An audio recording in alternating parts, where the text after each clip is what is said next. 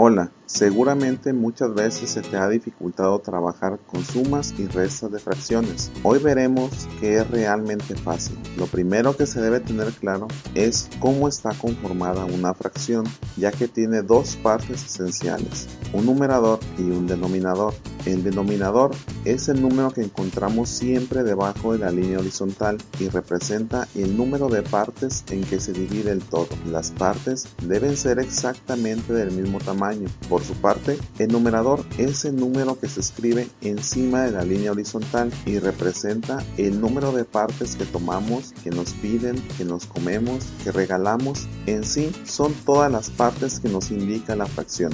Es preciso mencionar que las sumas o restas de fracciones cuando tienen el mismo denominador no representan ningún problema, ya que solo sumamos o restamos los numeradores y dejamos el mismo denominador para el resultado. Sin embargo, suele ser un dolor de cabeza encontrar el resultado de estas operaciones cuando se nos presentan fracciones con diferente denominador y normalmente se nos dificulta resolverlas. Aunque existen diversos procedimientos, les voy a compartir uno que es fácil y sencillo de desarrollar encontrando un común múltiplo para los denominadores. Lo primero que debemos hacer es encontrar un común denominador. Para ello, multiplicamos los denominadores que aparecen en nuestra operación. El resultado lo escribimos delante del signo de igual y marcamos una línea horizontal encima. Sobre la línea escribimos el signo de la operación de que se trate, ya sea una suma o una resta. Ahora procedemos a dividir el común denominador entre el denominador de la primera fracción